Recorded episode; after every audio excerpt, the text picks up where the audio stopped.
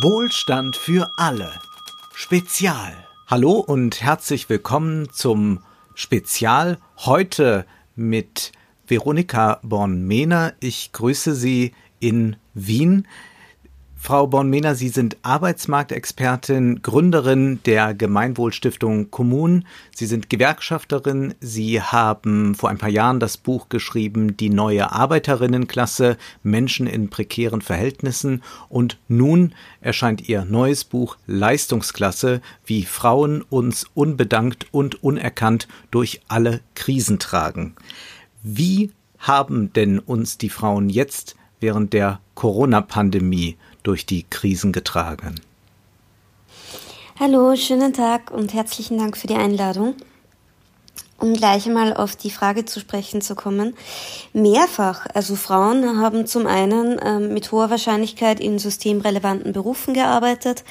Also gerade die ganzen Berufe wie zum Beispiel Verkäuferinnen im Einzelhandel, Beschäftigte in der Pflege, in der Altenbetreuung, im medizinischen Bereich, in den Krankenhäusern, aber auch in den Schulen und in den Kindergärten oder im Gesundheits- und Sozialbereich. Ähm, all das sind zu einem hohen Anteil Frauen Mhm. Und dementsprechend ähm, sind Frauen zum einen Systemerhalterinnen, zum anderen kommt aber gleichzeitig noch dazu, dass Frauen gleichzeitig auch zu Hause das System erhalten. Das heißt, Frauen sind diejenigen, die die ganze unbezahlte Arbeit übernehmen. Das heißt, die Kinderbetreuung, die Pflege von den älteren und den ähm, pflegebedürftigen Angehörigen, die Haushaltsarbeit, die Familienarbeit und sehr, sehr viel organisatorisches und sehr, sehr viel Arbeit, die so auf den ersten Blick vielleicht nicht unbedingt sichtbar ist und die einem aber oft auch gar nicht so bewusst ist, die aber maßgeblich dafür verantwortlich ist, dass unsere Gesellschaft so funktioniert, wie sie funktioniert. Jetzt haben Sie schon von unbezahlter Arbeit gesprochen. Es ist ja häufig so im öffentlichen Diskurs, dass von Arbeit nur gesprochen wird, wenn es dafür auch einen Lohn gibt, wenn da am Monatsende etwas bei rauskommt. Wie kann man unbezahlte Arbeit äh, definieren und sollte man vielleicht diese unbezahlte Arbeit in bezahlte Arbeit verwandeln? Also ich halte das für einen der fatalsten Fehler überhaupt, ähm, dass wir unseren Arbeitsbegriff ausschließlich auf Lohnarbeit begrenzen. Ähm, unbezahlte Arbeit ist die gesamte Arbeit, die notwendig ist, ohne die einfach gar nichts funktioniert. Und das ist zum einen die Kinderbetreuung, die Kindererziehung, aber auch die ganze Haushaltsarbeit, Familienarbeit, Pflege von, von älteren Angehörigen und von Verwandten oder von anderen pflegebedürftigen Menschen. Das ist wahnsinnig, wahnsinnig viel Arbeit und da gibt es auch Berechnungen dazu, wie viel Zeit das beansprucht. Da gibt es zum Beispiel auch in, in Deutschland eine Zeiterhebungsstudie dazu, die bemisst, wie viel Zeit das in Anspruch nimmt.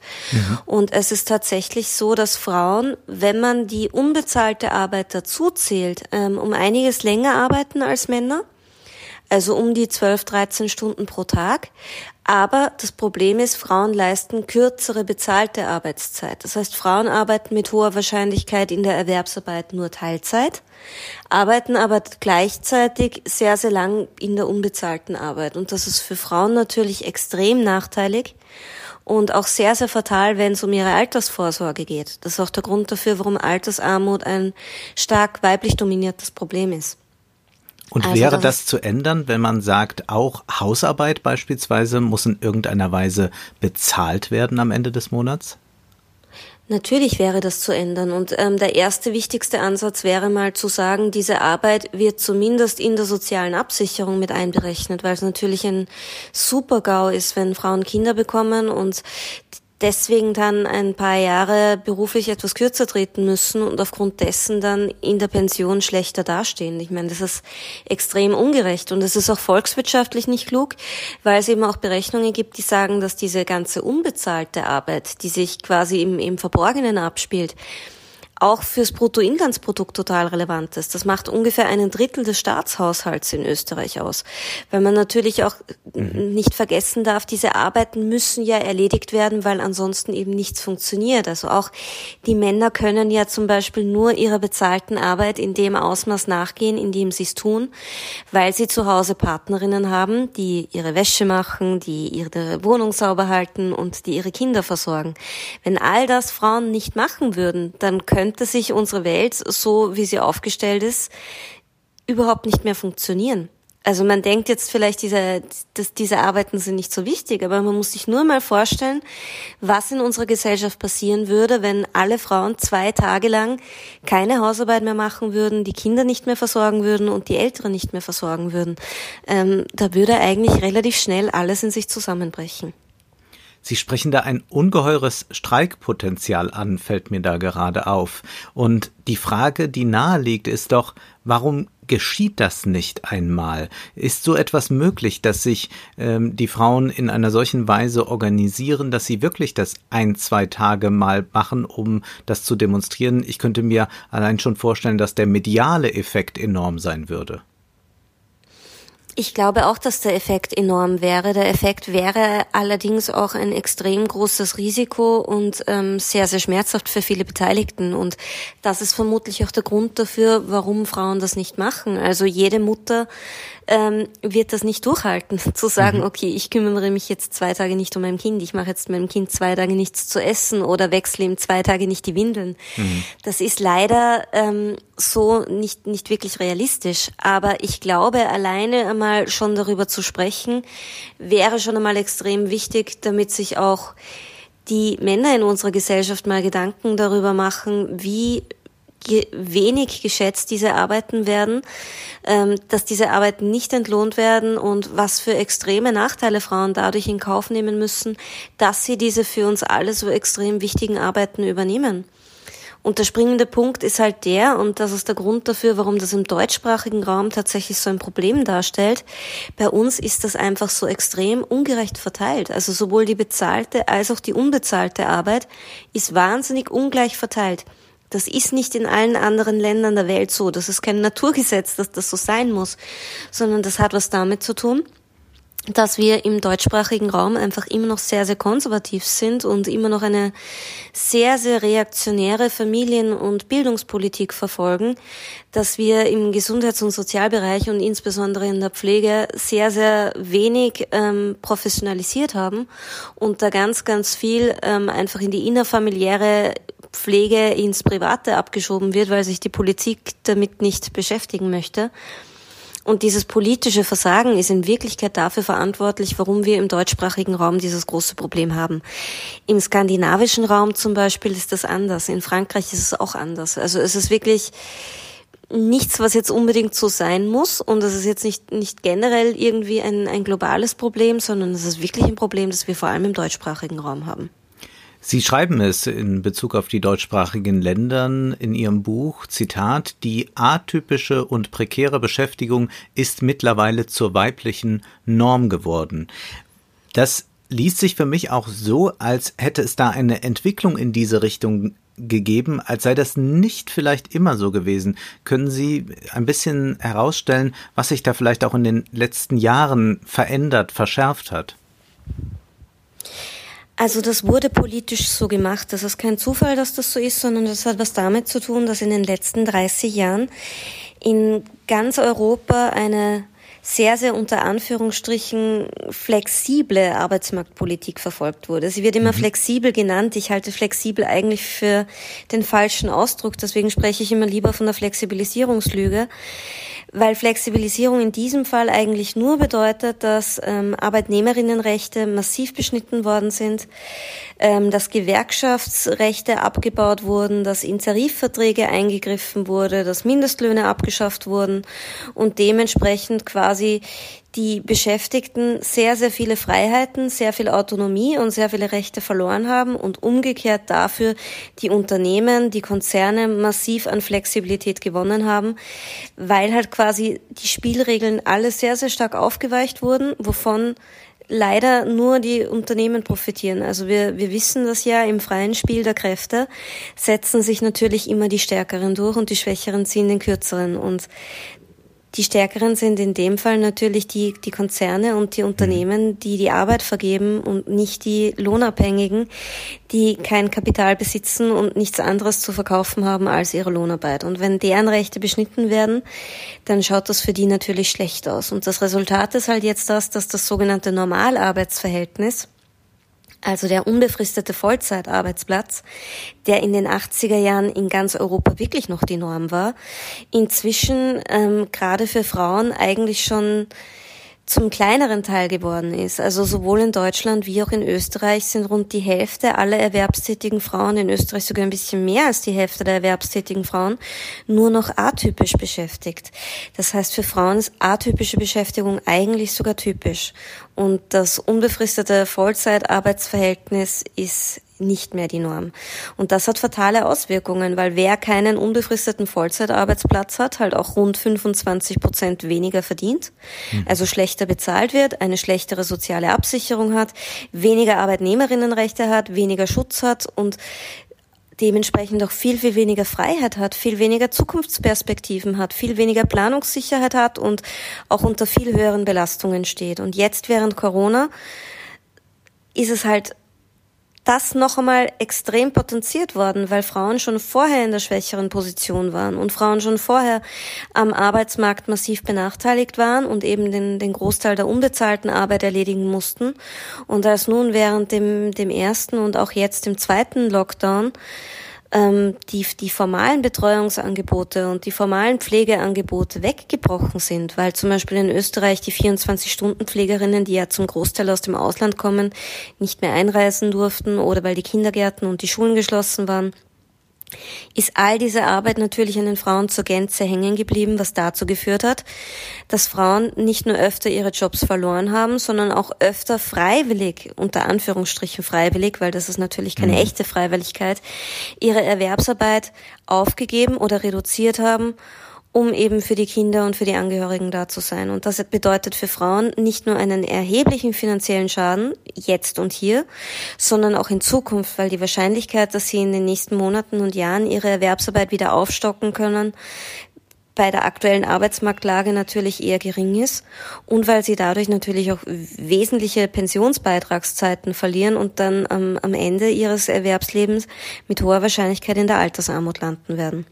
Sie haben Zahlen auch in Ihrem Buch 55.000 Frauen haben während des ersten Lockdowns in Österreich ihre Arbeitsplätze verloren und bei den Männern waren es nur in Anführungszeichen 9.400.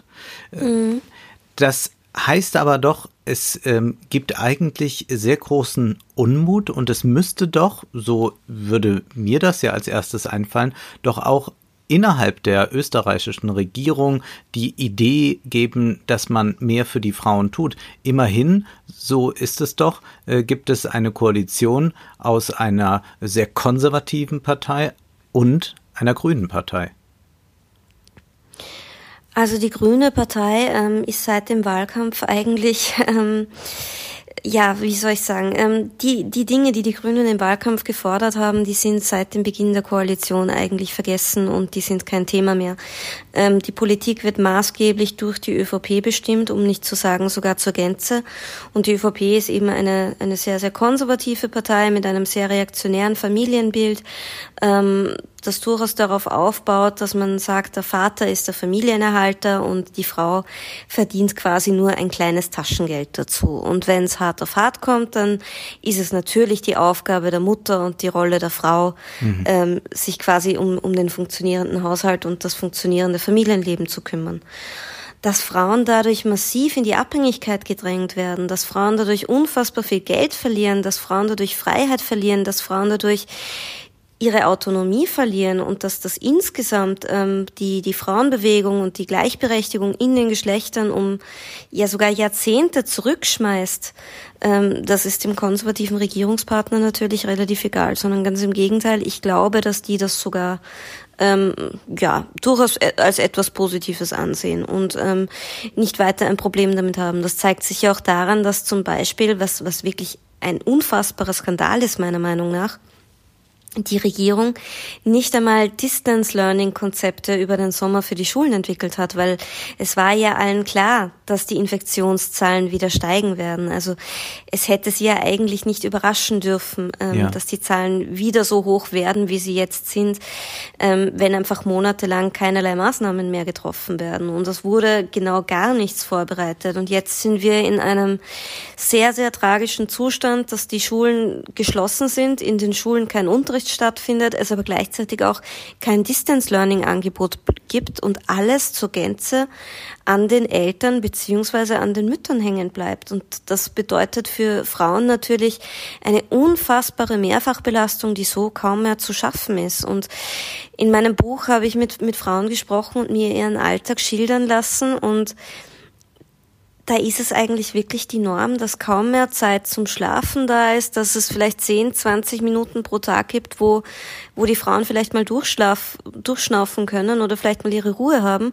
Und dass es um, um 5 Uhr morgens, wenn sie aufstehen und noch kurz ihre Ruhe haben, bevor die Kinder aufstehen und bevor das Rad quasi wieder beginnen muss, sich zu drehen. Und das geht dann weiter bis eins in der Nacht. Und das hat natürlich nicht nur zur Folge, dass die Frauen einfach fertig sind und einen massiven Schlafmangel haben, haben und müde sind und erschöpft sind, sondern auch einfach überfordert und frustriert und wahnsinnig wütend und ähm, die Frauen fühlen sich von dieser Regierung einfach wirklich zu Recht vollkommen im Stich gelassen, weil diese Regierung einfach auf die Anliegen von, von Familien und von, von Müttern und auch von Frauen aber überhaupt nicht reagiert. Wenn es sie tröstet, das wird sie nicht trösten, aber zumindest äh, kann man so als äh, ja doch äh, sehen, wie nah äh, das Ganze ist. In Deutschland sieht es nicht sehr viel besser aus. Jetzt haben zwar noch die Schulen auf, aber auch dort wurde ähm, wenig ähm, zur Prävention von äh, äh, getan in den Schulen. Und es wurde auch äh, meines Wissens sehr wenig getan, um zum Beispiel Familien, um Mütter zu unterstützen oder auch all die prekär Beschäftigten, die jetzt ihre Arbeit verloren haben, die haben die Option, Hartz IV zu beantragen, aber auch dort wurde äh, wenig getan. Und das ist äh, sehr erstaunlich, dass äh, der Unmut äh, noch gar nicht so groß darüber in Deutschland ist. Vielleicht wird sich das im neuen Jahr dann ändern, wenn man wirklich die äh, Ausmaße dieser Krise sieht. Sie haben in Ihrem Buch fünf Frauen porträtiert. Warum war es Ihnen so wichtig, dass Sie einzelne Persönlichkeiten herausstellen? Ähm, weil ich der fixen Überzeugung bin, dass vieles in was Theorie ist und ähm, viele Zahlen und Fakten und Daten erst dann wirklich nachvollzogen werden können, wenn sie auch durch reale Personen, durch reale Geschichten illustriert werden. Ähm, das heißt, ich habe das Ganze natürlich in der Theorie aufgearbeitet und es mhm. hat natürlich eine, eine Einleitung, in der alle Fakten zitiert werden und alle wesentlichen Studien erwähnt werden und ähm, in dem das alles aufbereitet wird. Aber ich glaube, wirklich nachvollziehen können, was das dann in der Realität und im Alltag bedeutet, ähm, kann man das nur dann, wenn man wirklich mit Betroffenen selbst spricht und wenn man betroffenen Frauen auch die Möglichkeit gibt, zu erzählen, wie sich das für sie anfühlt und was das für sie bedeutet und wie ihre Tage dadurch ausschauen. Weil es ist ja wirklich so, dass da wirklich ganze Leben auf den Kopf gestellt wurden binnen, binnen kürzester Zeit und dass einfach die, die Belastung eine extrem starke ist und ähm, das muss man die Betroffenen auch selbst ansprechen lassen und das muss man, finde ich, in dieser Klarheit auch aufzeigen. Deswegen war mir das wichtig. Und bei diesen fünf Frauen ist es halt so, dass das quasi ähm, fünf Beispiele für, für Gruppen sind. Das mhm. heißt, die Schicksale unter Anführungsstriche oder die Geschichten, die diese Frauen erzählen, das sind ja keine Einzelschicksale. Das sind auch keine individuellen Probleme, sondern das sind strukturelle Probleme. Und das sind Probleme, die wir Frauen jetzt eigentlich alle haben. Aber für die unterschiedlichen Problemlagen gibt es halt einzelne Beispielgeschichten, die das Ganze greifbarer machen sollen. Das ist so die Idee dahinter. Sind wir zu wenig sensibilisiert für die Thematik als solches? Sie haben da beispielsweise die äh, eine Frau, ähm, die Sandra heißt, äh, die eine Zeit lang äh, als Chefköchin tätig war, die die Leitung eines Caterings innehatte, die dann ihren Job verloren hat, die jetzt in Berlin lebt, auf äh, 60 Quadratmetern, damit noch fast gut weggekommen ist, wenn man sich äh, diese, ähm, dieses Wohnungsdilemma in Berlin ansieht und dort mit ihrer Tochter jetzt während des Lockdowns Tag ein, Tag ausgesessen hat und dann irgendwann froh ist, dass sie sie ihre Tochter wieder in die Schule bringen kann, dass sie ein bisschen Freiraum für sich hat. Als ich das gelesen habe, musste ich sehr daran denken, wie manche ähm, Linksliberale auch bei Twitter äh, einen äh, ewigen Lockdown fast gefordert haben, sagten, es sei doch jetzt toll, wenn die Schulen erstmal zu sind und Schulen seien doch gar nicht so wichtig, äh, Kinder können doch auch gut zu Hause lernen. Wird dann oft eigentlich verkannt, welche Schicksale, muss man dann in diesem Falle wohl doch sagen, dahinter stehen, wenn man einfach so eine Forderung mal in den Raum stellt und sich gar nicht fragt, was das eigentlich für einzelne Menschen bedeutet? Ja, das glaube ich auch. Also ich glaube generell, ähm, und das ist auch was, was eben durch die, die Politik der letzten Jahrzehnte, diese sehr, sehr wirtschaftsliberale Politik der letzten Jahrzehnte ähm, passiert ist, dass die Gesellschaft sich wieder relativ weit auseinanderentwickelt hat. Mhm. Ähm, das heißt, die Mittelschicht ist, wie wir alle wissen, viel, viel kleiner geworden. Ähm, es gibt eine, eine viel, viel größere Gruppe der, wie ich sie nenne, neuen Arbeiterinnenklasse, also der prekär Beschäftigten, der atypisch Beschäftigten, der, der Menschen im Niedriglohnsektor, der, der unsicheren Beschäftigten, von, von Menschen, die zu Recht ähm, das Gefühl haben, dass ihre Interessen von der Politik nicht mehr vertreten werden und dass sie auch nicht wahrgenommen werden. Und die kommen ja auch im medialen Diskurs kaum mehr vor. Und äh, was für Auswirkungen drei Wochen Schulschließung auf solche Menschen hat, ist halt überhaupt nicht vergleichbar wie jetzt auf ähm, eine, eine bürgerliche Familie, wo man das vielleicht noch relativ einfach organisieren kann. Also das beste Beispiel ist Homeoffice. Homeoffice mhm. ist was, was die Beschäftigten in Anspruch nehmen können, die im in Büros arbeiten, die Computerarbeitsplätze haben, die quasi im, im Angestelltenbereich tätig sind, in Bereichen tätig sind, für die es in der Regel ein höheres Qualifizierungs- und Bildungsniveau braucht, ähm, für die es ein höheres Einkommen gibt und die, die kleinere Anzahl der Bevölkerung in Wirklichkeit hat. Mhm. Währenddem der Großteil der Beschäftigten ja eben gar nicht die Möglichkeit hätte, jetzt im Homeoffice zu arbeiten, weil sie mit Menschen arbeiten müssen oder mit Maschinen oder weil sie im Produktionsbereich arbeiten oder eben im Handel. Ähm, das bedeutet alleine schon diese Vorstellung im Sinne von, na ja, dann sollen die Mütter halt im Homeoffice arbeiten und nebenbei ein bisschen auf ihre Kinder schauen. Alleine das ist ja in Wirklichkeit schon ein ziemlicher Luxus. Abgesehen davon, dass ähm, alle, die Kleinkinder haben, wissen, dass man neben einem Kleinkind eigentlich kaum eine Minute hat, um sich wirklich zu konzentrieren. Also selbst dieser Mythos im Sinne von, man kann das ja auch im Homeoffice schaffen, funktioniert nicht und ergreift nur für ganz wenige. Die Realität ist eben die, dass ganz, ganz viele Frauen trotzdem ganz normal arbeiten gehen müssen, weil sie ganz normal weiterhin hinter der Supermarktkasse sitzen müssen. Mhm und gar nicht die Möglichkeit haben, im Homeoffice zu sein. Und für eine Kassiererin im Supermarkt ist das fatal, wenn sie drei Wochen lang nicht weiß, wo sie ihre Kinder hingeben soll. Die hat dann tatsächlich einfach nur die Möglichkeit, ihren Job aufzugeben und dadurch in eine finanzielle Notlage zu geraten und ihre Existenz zu gefährden oder sich in die komplette Abhängigkeit von ihrem Partner zu begeben oder eben zu sagen, mein Kind ähm, muss trotzdem in die Schule oder anderweitig betreut werden oder was auch immer. Aber diese Realität, ähm, die eigentlich die, die Realität ähm, des größten Teils der Bevölkerung ist, ist eine Realität, die, wie ich das Gefühl habe, sowohl den politischen Entscheidungsträgerinnen als auch den Journalistinnen in unseren Ländern ähm, nicht mehr allzu bekannt zu sein scheinen. Ansonsten würde die Politik, die betrieben wird und die Medienberichterstattung, die geschrieben wird, nicht so aussehen, wie sie es tut. Eine weitere Person, der ein Kapitel gewidmet ist, ist Laura. Sie ist 22 Jahre alt. Sie ist Kassiererin, hat äh, noch keine Kinder und sie arbeitet in einer Pflanzenabteilung im Baumarkt. Vielleicht können Sie ein bisschen äh, schildern, wer Laura ist und wie ihr eigentlich äh, es so ergangen ist während der Krise, denn das ist ja vielleicht auch ähm, eine Frau, die, mit der sich sehr viele äh, äh, Junge äh, identifizieren können, da wir, glaube ich, ein relativ junges Publikum im Podcast haben. Mhm.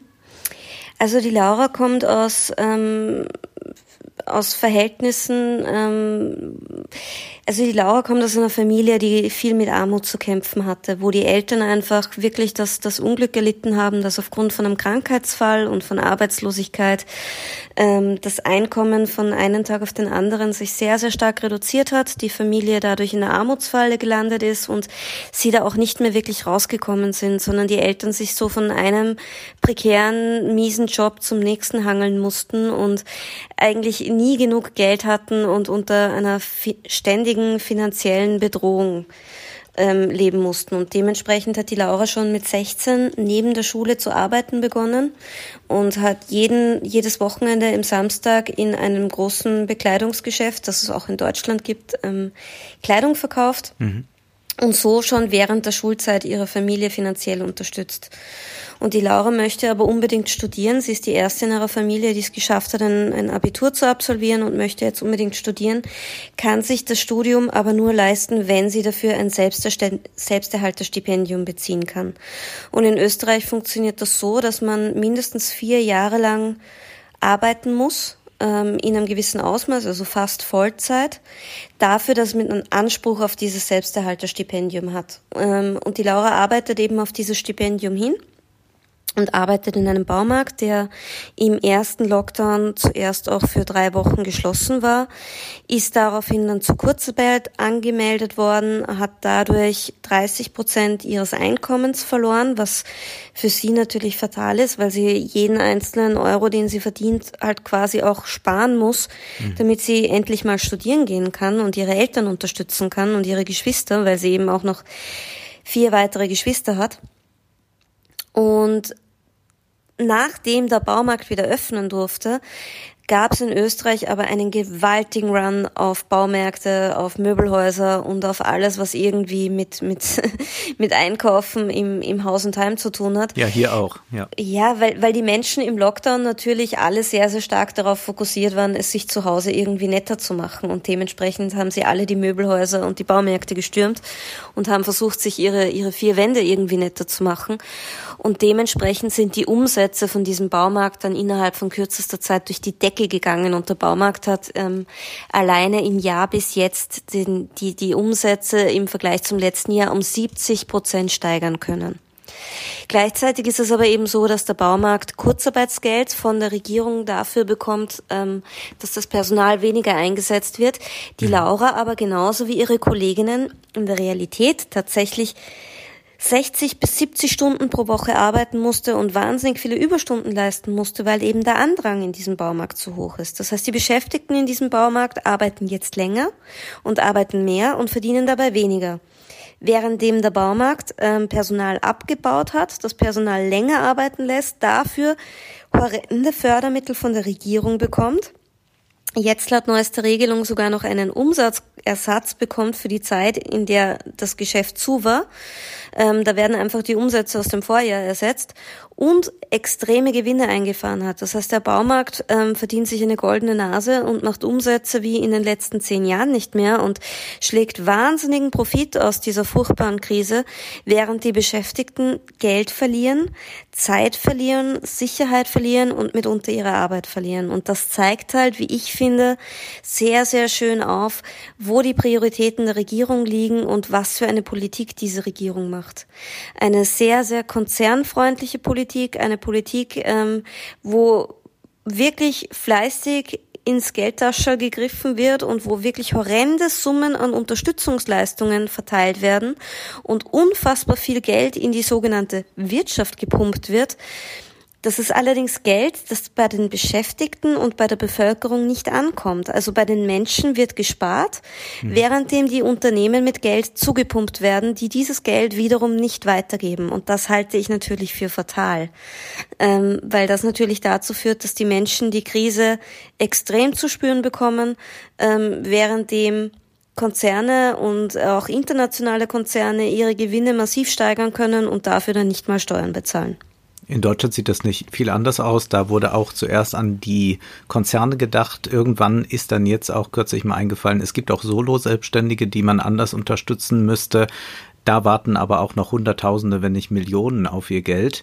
Und wenn ich das jetzt äh, so höre von den einzelnen Frauen, wenn ich das lese in ihrem Buch, dann denke ich doch eigentlich müsste eine gemeinsame Solidarisierung der Frauen untereinander doch zum Greifen nah sein.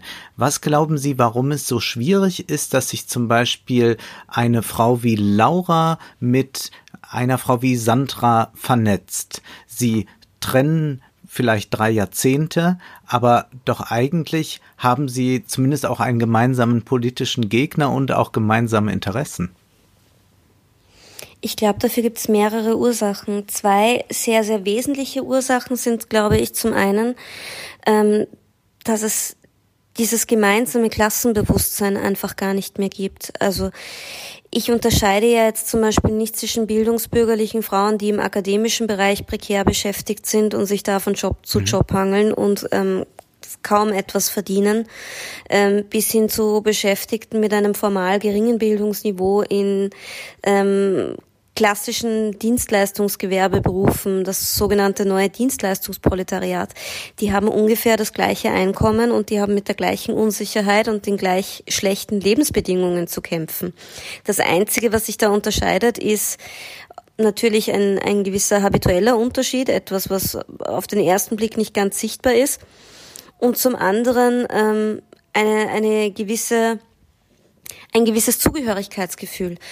Und das hat was damit zu tun, dass dieses Zugehörigkeitsgefühl, also dieses gemeinsame Klassenbewusstsein den Menschen in den letzten 30 Jahren halt auch ausgetrieben wurde, weil uns allen erzählt worden ist, jeder von uns kann den sozialen Aufstieg schaffen, wenn er oder sie sich nur genug Mühe gibt. Also diese Lüge von, jeder kann vom Tellerwäscher zum Millionär werden und wenn man sich nur genug anstrengt und wenn man nur brav seine Leistung erbringt, dann kann man Karriere machen und dann kann man reich werden und dann kann man quasi zum, zum oberen Teil der Gesellschaft gehören. Ähm, so quasi, wenn wir es nicht schaffen, dann ist es ein individuelles Versagen und kein strukturelles Problem. Mhm. Das ist so quasi die große neoliberale Erzählung, die große neoliberale Lüge, die uns jetzt die letzten 30 Jahre vorgesetzt wurde. Ich selber bin Jahrgang 86, das heißt, ich bin selber mit genau dieser Erzählung groß geworden und ähm, musste selbst erfahren, dass ein Studium schon lange kein Garant mehr dafür ist, dass man deswegen mal solide beschäftigt ist oder einen ordentlichen Arbeitsplatz findet. Aber das heißt, zum einen gibt es kein gemeinsames Klassenbewusstsein mehr was natürlich dazu führt, dass Solidarisierung um einiges schwieriger fällt. Ähm, zum anderen hat es aber auch ganz viel mit der sogenannten Vereinbarkeitslüge zu tun. Das heißt, dass uns die Politik sagt, es wäre ein individuelles Vereinbarkeitsproblem von Frauen und von Müttern, mhm. warum sie quasi Karriere und Familie nicht unter einen Hut bekommen. Und dann wird uns so das Bild vorgehalten von der erfolgreichen Karrierefrau, die einfach alles haben kann und die eine tolle Mutter sein kann und die sportlich sein kann und die ähm, Kleidergröße 32 haben kann, perfekt aussehen kann und, ja. und dabei auch noch die ganze Zeit jung, glücklich und total vital ist. Das heißt, eine Frau als Produktionsfaktor und als, als kapitalistisches Produkt quasi hat zu funktionieren. Aber dass das in Wirklichkeit, in der Realität so unmöglich ist und gar nicht funktioniert und in Wirklichkeit keine Frau dieser Welt, wenn sie ehrlich ist, dieses Ideal erreichen kann, weil es einfach nicht möglich ist, weil wir uns nicht konsequent jahrzehntelang immer und immer wieder vier und fünf teilen können, ähm, wird uns aber trotzdem erzählt, dass es quasi unser individuelles Versagen. Also quasi hättest du dir halt einen besseren Mann gesucht, der sich mehr um die Kinder kümmert, oder ähm, würdest du halt schauen, dass du dich besser organisierst, dass du dir einen besseren Zeitplan machst, dann würdest du das alles schon irgendwie hinkriegen und so weiter. Das bedeutet aber in Wirklichkeit nichts anderes, als dass strukturelle Probleme strukturelle Probleme wie die extreme Ungleichverteilung der bezahlten und der unbezahlten Arbeit, strukturelle Probleme wie die horrende Diskriminierung von Frauen am Arbeitsmarkt, ähm, strukturelle Probleme wie die Schlechterstellung der Frau auch gesellschaftlich oder die geringere Bewertung von Arbeitsleistungen von Frauen, dadurch, dass die alle negiert werden und so getan wird, als ob man das eh alles organisieren und vereinbaren könnte, wenn man sich nur genügend anstrengt. Ähm, Dadurch suchen sehr, sehr viele die Schuld bei sich selbst, anstatt sich darauf zu besinnen, dass es eigentlich politisches Versagen ist und kein individuelles Versagen, warum es nicht funktioniert. Denn wenn wir ehrlich sind, funktioniert eben dieses Klischee oder dieses Idealbild, das uns da vorgesetzt wird, für niemanden von uns so wirklich. Die Partei Die Linke in Deutschland hat während des ersten Lockdowns schon eingefordert, dass man jetzt dringend über eine Arbeitszeitverkürzung nachdenken müsste. Wäre das für Sie auch ein Ansatz, mit dem man schon mal einen Schritt weiter käme? Ja, unbedingt. Unbedingt. Also ich glaube, man sollte die, die bezahlte Erwerbsarbeitszeit auf 30 Stunden in der Woche reduzieren. Mhm. Ähm, man sollte Überstunden so extrem teuer machen, dass sie für Unternehmen so unattraktiv werden, dass die Unternehmen ähm, wirklich nur noch im Notfall einsetzen und nicht mehr als ständiges Vehikel, um Personal zu sparen. Ähm, und ich glaube, dass auch ein großer Teil der unbezahlten Arbeit professionalisiert werden muss und vergütet werden muss. Insbesondere in Bezug auf die soziale Absicherung. Also es kann nicht sein, dass man als Frau die Kinder gebärt, dafür dann im Alter kaum eine Pension bekommt. Das heißt, das muss auf jeden Fall auf die, auf die Rente angerechnet werden und auf die soziale Absicherung, auch auf die Arbeitslosenversicherung. Ähm, und es muss gerade im, im Bereich der Pflege und, und der Kindererziehung einfach auch mehr professionalisiert werden, wie in skandinavischen Ländern zum Beispiel, dass das nicht alles unbezahlt an den Frauen hängen bleibt. Das ist die einzige Variante, die ich sehe, wie es wirklich dazu kommen kann, ähm, dass Männer mehr unbezahlte Arbeit übernehmen und Frauen gleichzeitig mehr bezahlte Arbeit. Das ist die einzige Möglichkeit, wie man diesen extremen Gender Gap wegbekommt. Das ist eine der, der ersten und wichtigsten Maßnahmen. Das kann aber nicht die einzige Maßnahme sein. Mhm. Eine weitere Maßnahme müsste sein, dass man wirklich verpflichtende Einkommenstransparenz hat ähm, und ein, ein Diskriminierungsverbot von Frauen. Also dass es nicht mehr so sein darf, dass der Kollege 20 Prozent mehr verdient als die Kollegin, obwohl sie exakt die gleiche Tätigkeit machen. Mhm. Ähm, also da, da gäbe es relativ viel. Es, es muss auch so sein, dass Kinderbetreuungszeiten einfach auch ganz, ganz anders auf die Pension angerechnet werden. Ähm, es muss aber auch so sein, dass es viel mehr Kinderbetreuungsplätze gibt. Also wir wissen ja auch, dass es gerade in Deutschland ein veritables Problem bei Kindertagesstätten gibt.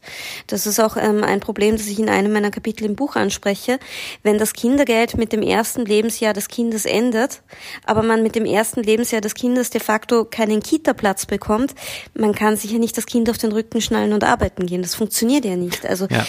da gibt's einfach so viele Probleme, die angegangen werden müssen, ähm, wo die Politik einfach völlig versagt, weil sie sich quasi darauf ausruht, ähm, dass sie sich denken, na ja, die Frauen werden das schon irgendwie ausbügeln, dass es eigentlich wirklich ein Skandal ist. Und das alles geht ja nicht nur zu Lasten der Frauen, obwohl es die natürlich am härtesten trifft, sondern natürlich auch zu Lasten von ihren Kindern und Angehörigen. Und das ist so ein dermaßen unfairer, ungerechter und ähm, auch, auch primitiver Zustand, ähm, dass es eigentlich ähm, nicht nur mich selbst, sondern auch alle Frauen extrem wütend macht, mit denen ich für dieses Buch gesprochen habe, weil das etwas schief läuft und das gerade jetzt in der Krise auf die Frauen vergessen wird, das ist, glaube ich, allen Frauen schon ziemlich bewusst. Das Problem ist nur, wir Frauen sind eben so wahnsinnig eingespannt und arbeiten so viel und sind so sehr in unseren Hamsterrädern gefangen, dass wir schlicht und einfach gar nicht die Energie und die Ressourcen und, und die Zeit und auch das politische Kapital dafür haben, um, um uns da ordentlich zur Wehr setzen zu können. Und das ist das Problem, das ich sehe. Vielleicht können Sie unserem deutschen Publikum noch ein bisschen was erzählen zu der ÖVP und Grünen Regierung, denn wenn ich doch recht informiert bin, hat äh, äh, Kanzler Kurz schon, ich glaube aber vor dieser äh, Koalition, dafür gesorgt, dass die Arbeitszeiten nicht verkürzt, sondern eher verlängert werden können.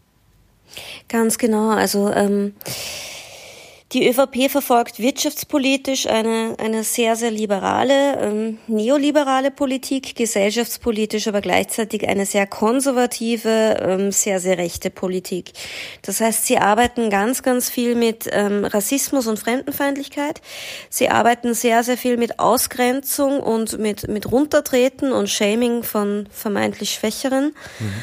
Ähm, das heißt, sie spalten auch aktiv die Gesellschaft und gleichzeitig ist es aber so, dass sie ähm, ihre Wahlkampfspenderinnen bedienen müssen. Und das sind vor allem Großindustrielle. Das ist doch der Grund dafür, warum sie diese extrem wirtschaftsliberale Politik forcieren, die für Arbeitnehmerinnen extrem nachteilig ist. Also in dem Jahr, in dem in Österreich 100 Jahre lang der 8-Stunden-Arbeitstag gegolten hat, hat die ÖVP den 12-Stunden-Arbeitstag eingeführt.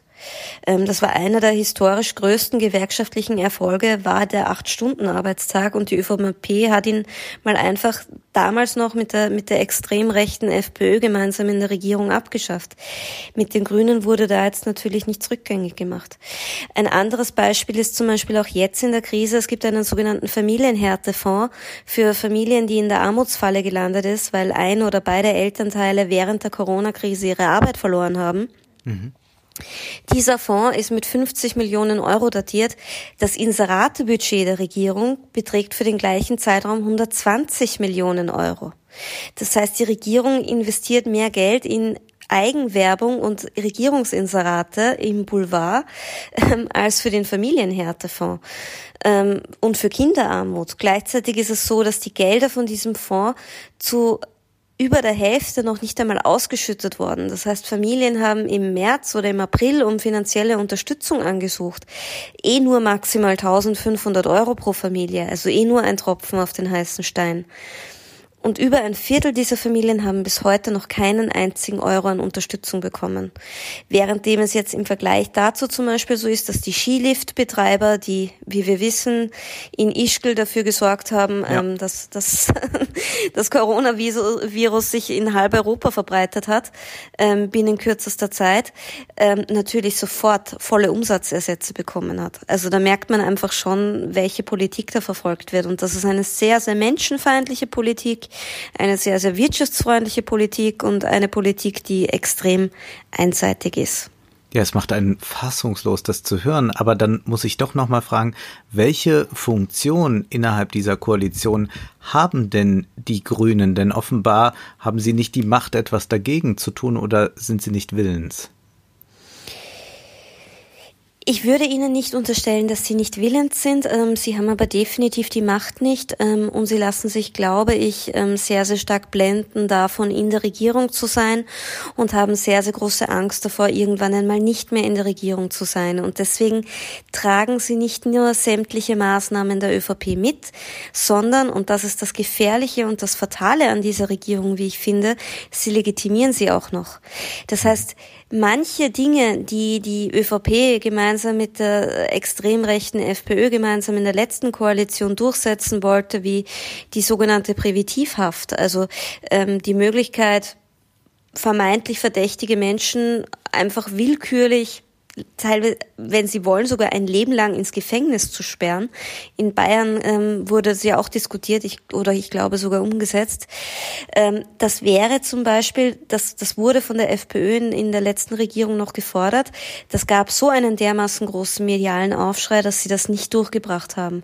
Jetzt mit den Grünen funktioniert das, jetzt mit den Grünen bringen sie das durch, weil die Grünen es jetzt rechtfertigen. Und dadurch wird es halt auch bei einem gewissen Klientel und bei einem gewissen Teil der Bevölkerung sogar auch noch legitimiert. Also vieles, was noch mit der FPÖ nicht umsetzbar war, weil sie mit der FPÖ halt noch so ein bisschen im, im schmuddeligen rechtsrechten, autoritären Eck gestanden sind, können sie jetzt mit den Grünen auf einmal umsetzen, weil die Grünen dem Ganzen ein grünes Maschall umbinden und das dadurch quasi ähm, akzeptabel machen. Und das halte ich für besonders gefährlich. Also die, die Grünen betreiben Greenwashing für die ÖVP. Und das ist natürlich ein, ein Desaster. Also es ist ganz schwierig und die Politik mit den Grünen ist nicht sozialer geworden. Ähm, es wurden deswegen jetzt auch keine Kinder aus Moria geholt. Es wurden deswegen nicht irgendwelche unsozialen Maßnahmen wieder abgeschafft. Es wurden deswegen nicht weitere sozialpolitische Maßnahmen vorangeführt, sondern es wird eigentlich dieser extrem menschenfeindliche Kurs, der in der schwarz-blauen Koalition entstanden ist, jetzt mit schwarz-grün fortgesetzt. Am Ende Ihres Buches plädieren Sie dafür, dass man jetzt eigentlich das Ende der Diplomatie einläuten muss, dass man doch jetzt viel massiver protestieren soll, sich dagegen zur Wehr setzen soll. Wie könnte denn jetzt die erste Form der Organisation aussehen, wenn man sagt, man muss daran dringend etwas ändern, daran, dass, wie Sie schreiben, Zeit das höchste Gut ist und Frauen aber einfach viel zu wenig davon haben? Also ich glaube, man muss einfach wieder klarer benennen, was Sache ist, nämlich dass wir uns eigentlich in einem gewaltigen Verteilungskampf befinden, das gerade umverteilt wird von unten nach oben wie vor 100 Jahren nicht mehr, dass wir schon jetzt eine extrem hohe soziale Ungleichheit und extrem hohe Vermögensungleichheit haben und die durch die Politik in dieser Krise jetzt in Deutschland wie in Österreich noch viel, viel weiter verschärft wird. Ähm, und wir wirklich auf dem besten Weg hin zu einer Oligarchie sind mit ein paar wenigen Reichen, die sich alles richten können und einer Mehrheitsbevölkerung, die ähm, in der Unsicherheit leben muss und ähm, halberts von der Hand in den Mund. Und dass das, was wir gerade erleben, nichts anderes ist als ein klarer Klassenkampf von oben. Und dass es gilt, sich dagegen zu organisieren und dagegen zu Wehr zu setzen. Und ich befürchte, das große Problem ist, dass das halt in der, in der sogenannten Linken, egal ob das jetzt die Linke ist oder mhm. die SPD ist oder auch im, im ich sage jetzt mal, im, im, im bürgerlich-liberaleren Bereich wie bei den Grünen oder so weiter überhaupt kein Thema ist. Also da wird das alles immer noch sehr, sehr zart angesprochen und ich, ich finde auch wirklich teilweise schön gemalt und überhaupt nicht so adressiert, was eigentlich Sache ist. Also ich finde, man darf da keine Angst vor Populismusvorwürfen haben und man darf da auch keine Angst davor haben, ähm, Dinge vielleicht etwas zu hart auszudrücken, weil die Umstände tatsächlich hart sind. Und das bringt uns nichts, da jetzt irgendwie um den heißen Brei herumzureden, sondern ich, ich, ich finde, dass das Erste und Wichtigste ist einmal Bewusstsein dafür zu schaffen, was für einen gewaltigen gesellschaftlichen Rückschritt wir gerade machen und was für einen Backlash in, in schlechte vergangene Zeiten wir jetzt gerade erleben. Und das muss man einmal in dieser Klarheit benennen, damit die ganze Wut, die da ist, auch richtig kanalisiert werden kann. Also wie gesagt, das, das Hauptziel muss sein, wegzukommen von diesen Lügen, dass all die Probleme, die wir haben, individuelle Probleme wären, ähm, hin zu dem, dass es strukturelle Probleme sind und dass es Probleme sind, die wir deswegen haben, weil wir eine Politik haben, die sich um diese Probleme nicht kümmert, sondern sie einfach ignoriert. Dass wir Regierungsparteien haben, die sich nicht um ordentlich funktionierende Schulen kümmern, die sich nicht um ordentliche Krisenpolitik kümmern, die sich nicht darum kümmern, ähm, Menschen vor Armut zu schützen und ähm, ihnen sichere Jobs zu organisieren, sondern die ähm, eigentlich nur daran interessiert sind, eine vermeintliche Wirtschaft zu unterstützen, wobei Wirtschaft das Synonym für große Unternehmen verwendet wird und nicht für Wirtschaft im, im tatsächlichen Sinn, weil Wirtschaft besteht ja zum gleichen Teil aus Konsumentinnen und aus Beschäftigten wie aus Unternehmen. Der Wirtschaftskreislauf besteht nicht nur aus Unternehmen, aber unsere Regierungsparteien, die Politik, die jetzt gerade an der Macht ist, macht ausschließlich Politik für Unternehmen und das kann es natürlich nicht sein. Und wir sollten das nicht nur alle in unserem Umfeld ansprechen, das sollte Thema an den Universitäten sein, es sollte Thema in den Schulen sein, es sollte Thema in den Kindergärten sein, ähm, am Arbeitsplatz, in den Betrieben, bei den Gewerkschaften, bei der Opposition, bei den Parteien, eigentlich überall ähm, sollte das jetzt Thema sein. Und überall sollte das jetzt das größte Ziel sein, zu verhindern, dass diese Art der Krisenpolitik, wie, wie wir sie jetzt gerade im deutschsprachigen Raum erleben, ähm, so nicht weitergeführt werden darf. Weil es ansonsten über kurz oder lang krachen wird und es wirklich am gesellschaftlichen Wohlstand kratzen wird. Das heißt, der gesellschaftliche Wohlstand, auch der der vermeintlichen noch Mittelschicht, wird in den nächsten Jahren rapide abnehmen, wenn jetzt nicht gegengesteuert wird. Und zwar sofort. Das heißt nicht in einem Jahr, sondern wirklich jetzt. Ich hoffe, wir konnten mit diesem Gespräch heute einen kleinen Beitrag dazu leisten, einen größeren leisten. Sie mit Ihrem Buch Leistungsklasse, wie Frauen uns unbedankt und unerkannt durch alle Krisen tragen. Frau Bornmena, ich danke Ihnen ganz herzlich für das Gespräch. Vielen herzlichen Dank für die Einladung. Danke für die Gelegenheit. Ich habe mich sehr, sehr gefreut. Das war Wohlstand für alle. Ihr könnt uns finanziell unterstützen über paypal.me-ole und Wolfgang oder über die in der Beschreibung angegebene Bankverbindung. Herzlichen Dank.